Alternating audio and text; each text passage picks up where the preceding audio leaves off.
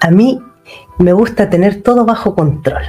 Yo prefiero saber exactamente dónde está cada cosa porque así no paso sustos ni malos ratos. Y a mí me cuesta muchísimo confiar en la gente. Yo prefiero estar sola antes que estar sufriendo en una relación de pareja. Estas son frases que a menudo dicen las personas que tienen la herida de la traición. Hoy día voy a eh, retomar una, herida que no la había mencionado en las, en las sesiones anteriores, porque desde mi perspectiva y como yo lo tengo trabajado, esta herida está contenida en la herida del maltrato, pero ya que me han preguntado y me han dicho que qué pasa, que no he mencionado la herida de la traición y la herida de la injusticia, las voy a, voy a terminar eh, este mes de diciembre y este año con esas dos heridas. Entonces, muy buenos días, buenas tardes, buenas noches a todas y todos. Eh, mi nombre es Pamela Jara Gómez, yo trabajo como coach y terapeuta emocional especializada en alta sensibilidad y en heridas de infancia. Y en el directo del día de hoy vamos a hablar sobre la herida de la traición. Entonces, eh, como, como, mencionaba al principio, la herida de la traición, eh, desde, desde la perspectiva que yo he observado y todo lo que yo he trabajado en, terapias individuales he observado que esta herida está directamente relacionada con la herida del maltrato, ¿vale? Pero aún así vamos a irnos directamente al fondo de esta herida. Eh, para quienes eh, todavía no me sigáis en, las redes, me podéis encontrar en mi canal YouTube, arroba Pamela Jara Gómez. Me podéis eh, seguir, os podéis suscribir a mi canal. También en TikTok, Instagram y Facebook me podéis seguir como arroba Pamela Jara Gómez podéis dar like, compartir todo lo que sirva para difundir y dar a conocer más esta información y que pueda ayudar a otras personas. Entonces, arrancamos con el tema de hoy. La herida de la traición aparece en la infancia cuando somos niños y hemos crecido en ambientes con eh, inestabilidad emocional, ya en ambientes inestables, seguros, donde ha habido a lo mejor una madre ansiosa o depresiva o un padre que continuamente entra y sale y que muchas veces desaparece, ya a veces pasan días o pasan semanas en las que no está. Y esto no necesariamente significa que papá eh, se esté yendo por ahí, sino que basta con que papá, eh, por temas de trabajo o a, lo que se dedica, esté eh, se, ausente de vez en cuando para que en el niño o en la niña eh, esto se viva de alguna manera como que me dejan expuesto, me quedo insegura. Entonces, eh, una de las características que tiene el ambiente emocional para que se abra esta herida, para que se genere esta herida de traición, es que los niños crecen en un ambiente donde ni mamá ni papá eh, transmiten paz y tranquilidad a los hijos. ¿ya? Esa, incertidumbre, ese no sentirse cuidado, protegido, seguro, va a generar en el niño un sentimiento de miedo profundo, ¿ya? Porque va a estar continuamente con ese temor de que eh, algo puede pasar porque no tiene a nadie en quien confiar, ¿ya? O sea, no puede confiar en mamá o en papá o en ambos porque eh, de alguna manera ellos cuando le descuidan es como que le estuvieran traicionando. Estamos hablando, como he explicado muchas veces, que las heridas de infancia donde más se gestan es generalmente entre los 0 y los 7 años de edad y se puede extender más o menos hasta la preadolescencia. ¿Qué es lo que pasa? Que entre los 0 y los 7 años de edad los niños solamente absorben y se tragan todo lo que ven y todo lo que viven, no filtran, ni procesan, ni razonan, ni juzgan. Por eso que después quedan tan profundamente arraigadas estas heridas en los niños, en la infancia. Entonces, cuando ha habido esta como pérdida de fe y de confianza en los padres o cuidadores, vuelvo a hacer énfasis, cuando digo padres estoy hablando en términos genéricos, ¿vale? Puede ser que haya eh, solamente una madre, solamente un padre, que hayan abuelos o que hayan otros cuidadores. A veces puede ser una hermana, puede ser una tía. ¿ya? Yo voy a hablar de padres en, en sentido genérico, pero cuando me refiero a padres estoy hablando de todas las posibilidades de personas que se hicieron cargo de la crianza de los niños. Entonces, eh, también, por ejemplo, es importante señalar, y esto lo, voy a comentar porque me hicieron una pregunta en, uno de los vídeos anteriores, qué pasa con los hogares monoparentales. O sea, siempre que hay una figura ausente, que no está, aunque no haya estado nunca, el hecho de que falte o mamá o papá, eso inconscientemente se va a vivir sí o sí como un abandono y puede ser también que se viva como un rechazo. ¿Por qué? Porque todos los hijos, todos los niños tienen eh, de origen una madre y un padre.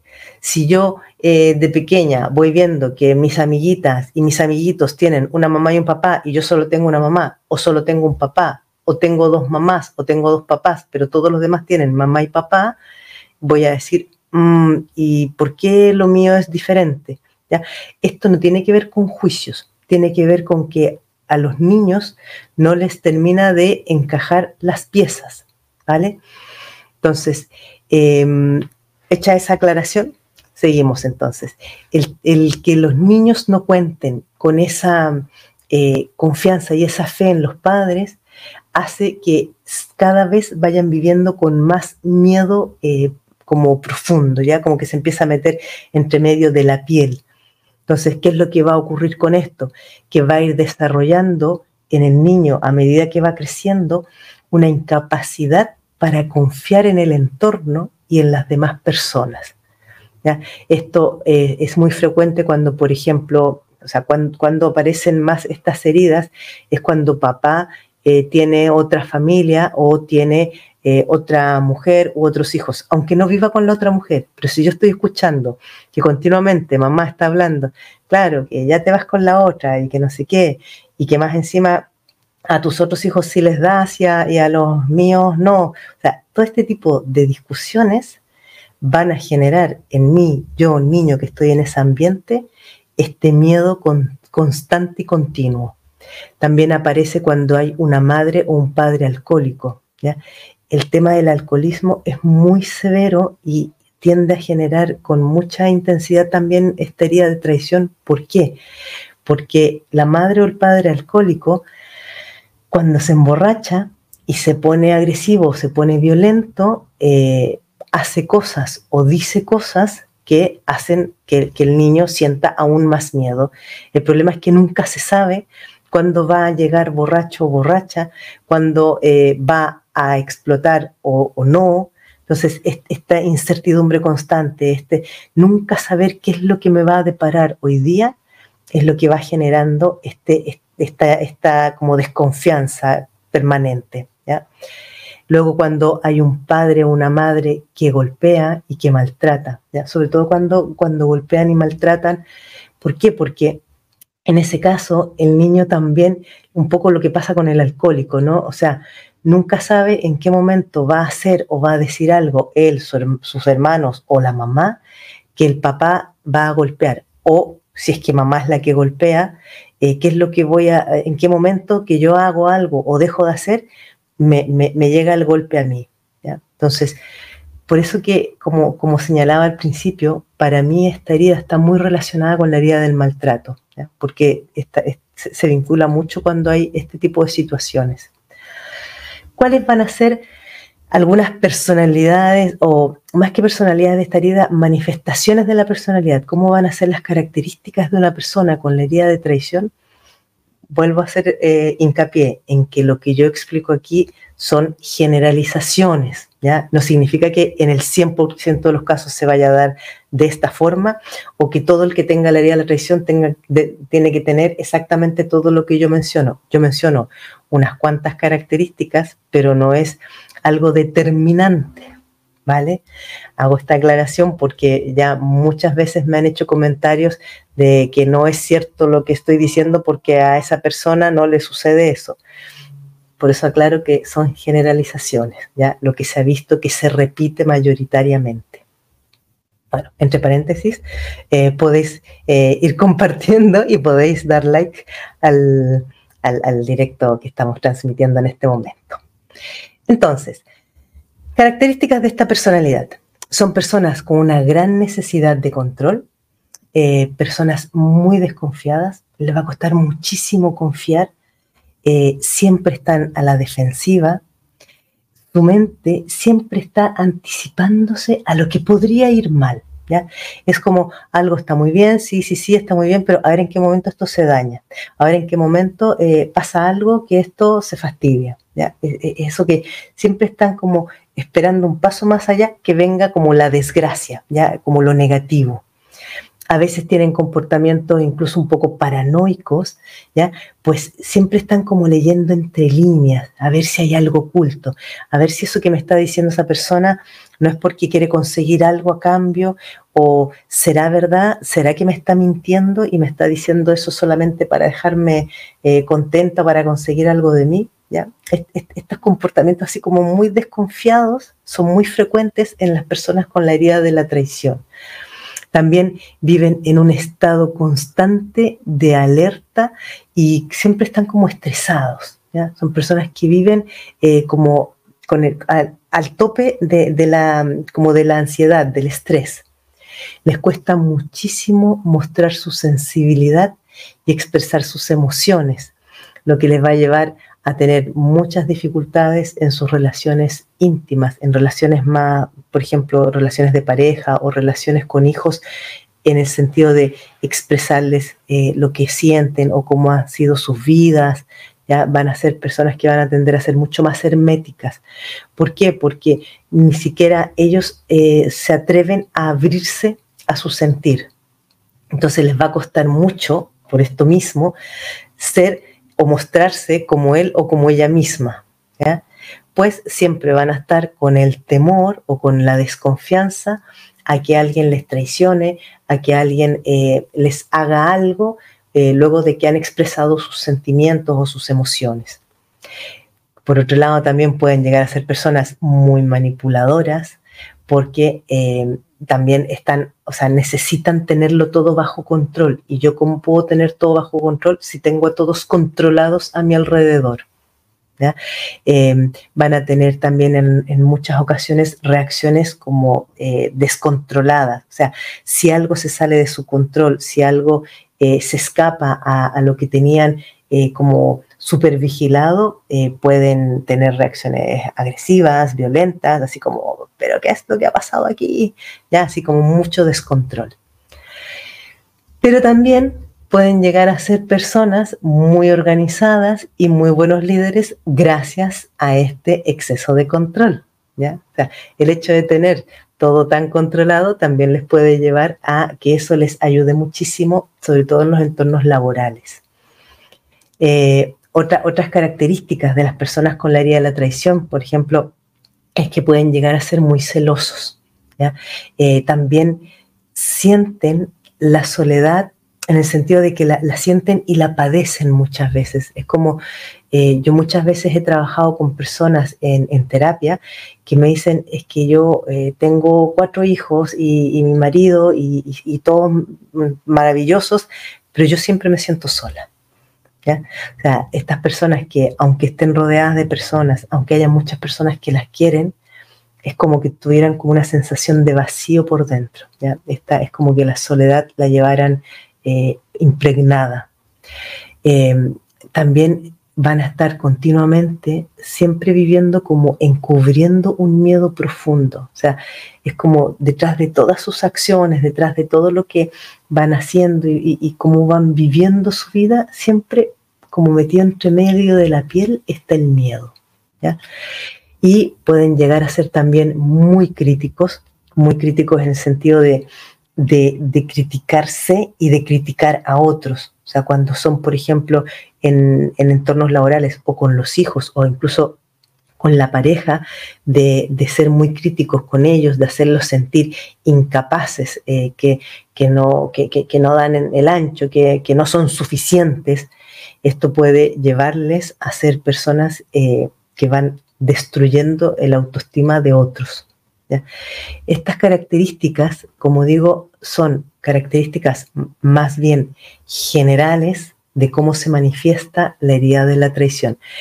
Puede tener muchas más, eh, o sea, tiene muchas, muchas más eh, especificidades que eso, eh, bueno, como, como sabéis, el programa no nos alcanza para profundizar más, pero ya por lo menos os he podido dar como una visión general de eh, cómo va lo de la herida de la traición.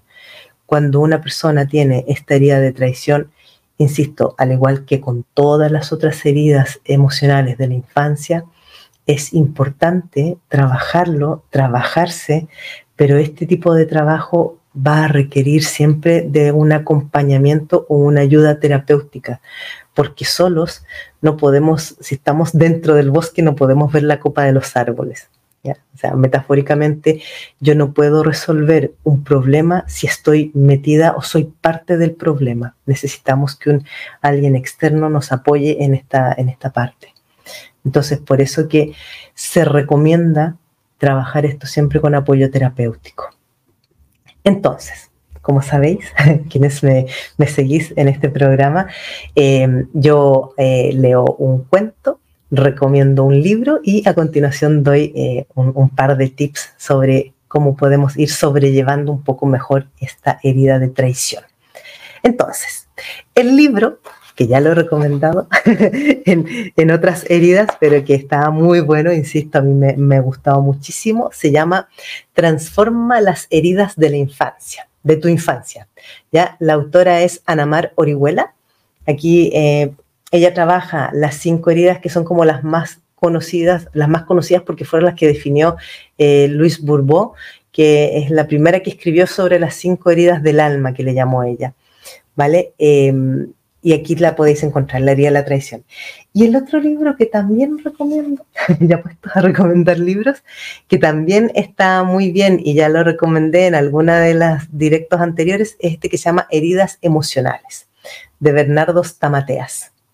También él, tiene otra, otra forma de trabajar, no, se especializa en cada una de las heridas, pero va eh, dando ejercicios y va mostrando de qué manera se pueden ir trabajando eh, todas estas heridas emocionales de la infancia. También está muy bien este libro. Y el cuento.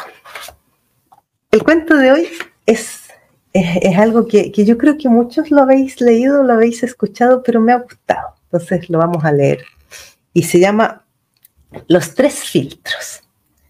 Un joven discípulo de un filósofo sabio llegó a casa de este y le dijo, Maestro, un amigo tuyo estuvo hablando de ti con malevolencia. Un momento, lo interrumpió el filósofo. ¿Ya pasaste por los tres filtros lo que vas a contarme? ¿Los tres filtros? El primer filtro es el de la verdad. ¿Estás seguro de que lo que me quieres decir es absolutamente cierto? No, lo oí comentar a unos vecinos. Al menos lo habrás hecho pasar por el segundo filtro, que es el de la bondad. ¿Eso que deseas decirme es bueno para alguien? No, en realidad no, al contrario. Ajá, por lo menos lo habrás pasado por el tercero, ¿no? El filtro de la necesidad. ¿Es necesario hacerme saber eso que tanto te inquieta? A decir verdad, no. Entonces, dijo el sabio sonriendo, si no sabes si es verdadero, si no es bueno ni necesario, sepultémoslo en el olvido. Este, e, e, esto también se conoce como los tres filtros de Sócrates. Eh, ¿Por qué me ha, gustado y me ha parecido interesante leerlo? Porque muchas veces nosotros juzgamos palabras, acciones, comportamientos que en realidad no sabemos exactamente qué hay detrás de eso y cuánto de lo que yo estoy suponiendo o interpretando es realmente verdadero y cuánto no es parte de lo que yo estoy recreando en mi imaginación. ¿Vale? Entonces, y esto es algo que nos puede ayudar si nosotros lo tenemos en cuenta para poder empezar a sanar nuestras heridas. Cuando nosotros hacemos juicios de que eh, mi, madre no me quería, mi padre em, era tal o mis padres eh, hacían tal otro porque lo que sea, y empezamos a suponer, si ellos no, no, no nos lo han dicho específicamente o no lo hemos preguntado concretamente, todo lo que nosotros supongamos e interpretemos puede que no, no pase por los tres filtros. Entonces, por eso que es importante y es una de las primeras eh, eh, como mm, sugerencias que yo os daría es que antes de juzgar cualquier cosa, cualquier palabra, cualquier acción, imaginaros y, y tratad de pasarlo por estos tres filtros. Sirve bastante.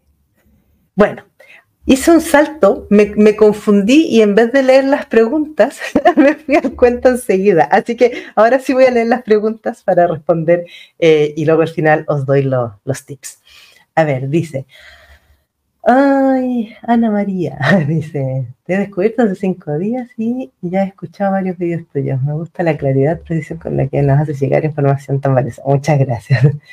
Em, aquí me están pidiendo si puedo hacer hablar sobre las paz y superdotación intelectual cuando tenemos los dos perfiles juntos. Vale, vamos a, tratar ese tema. Eh, saludos desde Medellín. A ver, ¿qué más tenemos aquí? Ya. Ah, vamos a ver si tenemos más comentarios por TikTok. Voy a poner los lentes, pero me cuesta leer. me encanta el cuento. ¿Me puedes repetir los nombres de los libros, por favor?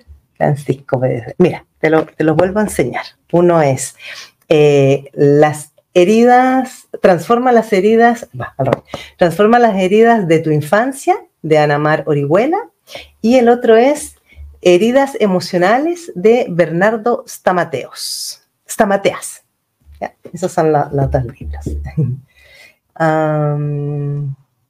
muchas gracias. Me encanta tu contenido, dice Pajarito. La editorial, ostras. Mira, el de Anamar Orihuela lo, ponéis en, Google y aparece enseguida. Y el de Bernardo Stamateas, no no sé exactamente cuál es la editorial, pero buscad en internet. Ahí lo vais a encontrar. A ver, ¿qué opinan de la codependencia? Me hace sufrir mucho. Mi madre tiene 92 años, no es culpable. A ver, eh, lo de la codependencia, voy a, voy a ver de trabajar este tema en algún otro directo, ¿vale? Porque han salido varias, varias preguntas que me han llegado sobre temas estos de la dependencia y la codependencia. Así que lo vamos a apuntar para una próxima, para un próximo directo, para el próximo año, porque este año vamos a terminar con las heridas eh, de la infancia, diría yo. Saludos desde Costa Rica. Bueno, en honor al tiempo. Eh, y para poder alcanzar a, comentarles cómo se puede, de alguna manera, vivir un poquitito mejor con estas heridas eh, de traición, uno de, las, de los aspectos que es clave y es súper importante es aprender a expresar lo que sentimos. Si yo estoy sintiendo tristeza, rabia, em, enfado, Em, o estoy em, decepcionada, lo que sea que siento, expresarlo, pero expresarlo como mi sentir, no señalando ni juzgando al otro. O sea, no es lo mismo decirle al otro, es que tú me haces sentir de tal manera que decir, cuando tú haces eso o cuando tú dices aquello, yo me siento de tal manera. Es esta pequeña diferencia hace un, que sea totalmente diferente la comunicación. Entonces, yo os invito a que seáis mucho más asertivos en expresar cómo yo me siento en vez de señalar al otro. Otra, otra estrategia importante para esto es aprender a disfrutar el aquí y el ahora. ¿Por qué? Porque una de las, de, las cosas que nos pasa muchísimo, sobre todas las personas que están muy heridas y muy dañadas, es que viven continuamente en el pasado o se están proyectando al futuro. Si nosotros nos enfocamos en el aquí y en el ahora, es muy diferente. porque ya no estoy volviendo y revolviéndome en mis dolores y en todos mis juicios. Ojo, porque cuando yo estoy sufriendo y repasando todo lo que me han hecho, estoy juzgando, estoy culpando y me estoy victimizando. Y si yo me victimizo, no tengo ninguna posibilidad de salir adelante ni de empoderarme.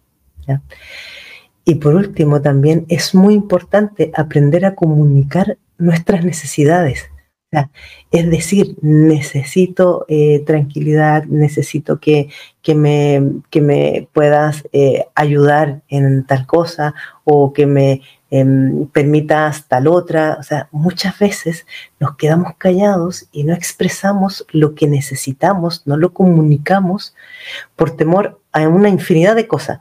Temor a que no nos escuchen, a que no nos tomen en cuenta, a que nos ningunen, a que nos hablen de malas maneras, a que nos rechacen. tenemos muchísimos temores. Pero mientras nosotros no nos, no, nos atrevamos a expresar lo que sentimos y lo que necesitamos, pues poco hay para poder reparar y para poder sanar. Entonces yo os invito a que eh, empecéis a probar esto y a, y a practicar el comunicar, el decir lo que siento y lo que necesito. ¿Vale? Voy a leer aquí un, último mensaje que me dejaron. Dice, ¿cómo se puede expresar lo que nos disgusta y molesta sin reclamar ni hacer sentir mal al otro? Porque a veces no lo expresamos por evitar conflictos. Mira, qué buena, qué buena la pregunta. Mira, aquí es, algo que yo siempre lo, explico y lo enseño muchísimo en las sesiones de terapia que hago y en los programas eh, también que hago de coaching grupal.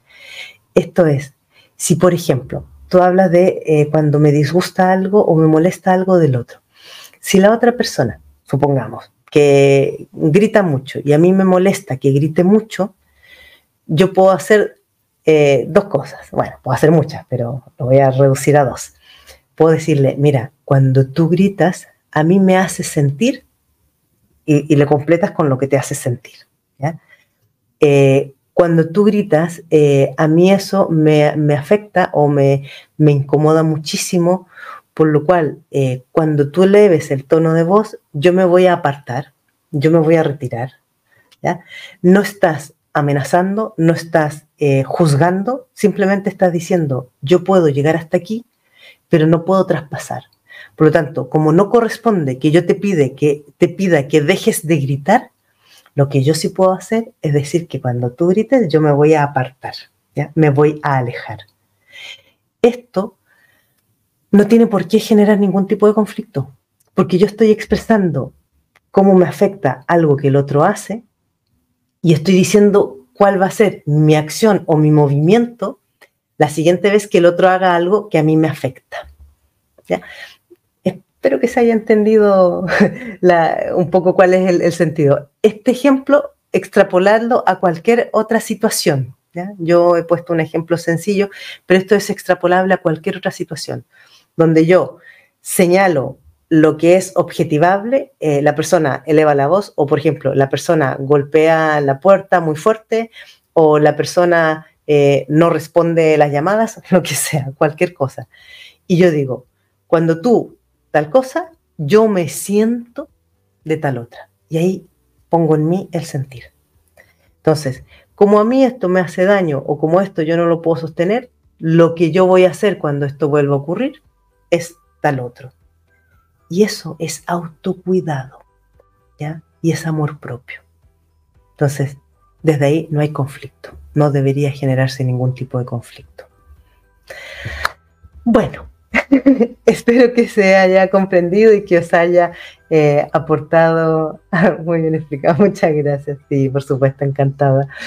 Em, espero haberlos, haberles aportado eh, un poquito más de, luces en este tema. Eh, como, como en otras ocasiones he dicho, si, si a alguien le interesa que vaya, eh, que, toque otros temas, que hable de otros temas, encantada. A mí me gusta mucho cuando me, me proponen temas para, para tratar, porque voy viendo de irlos incorporando para las siguientes directos. Así que, Ana María, voy a tomar tu propuesta de hacer un, directo sobre las paz y las altas capacidades ¿ya? Esto de la superdatación intelectual se, se, conoce más como altas capacidades. Así que nos vemos el lunes próximo, 25 de, de diciembre, que es día de Navidad, pero voy a hacer igualmente el, el, directo. Y ese día voy a hablar sobre la herida de la injusticia. Y con eso cerramos el año 2023. Así que que paséis todos una muy feliz Navidad y nos estamos viendo. Adiós. Chao, chao.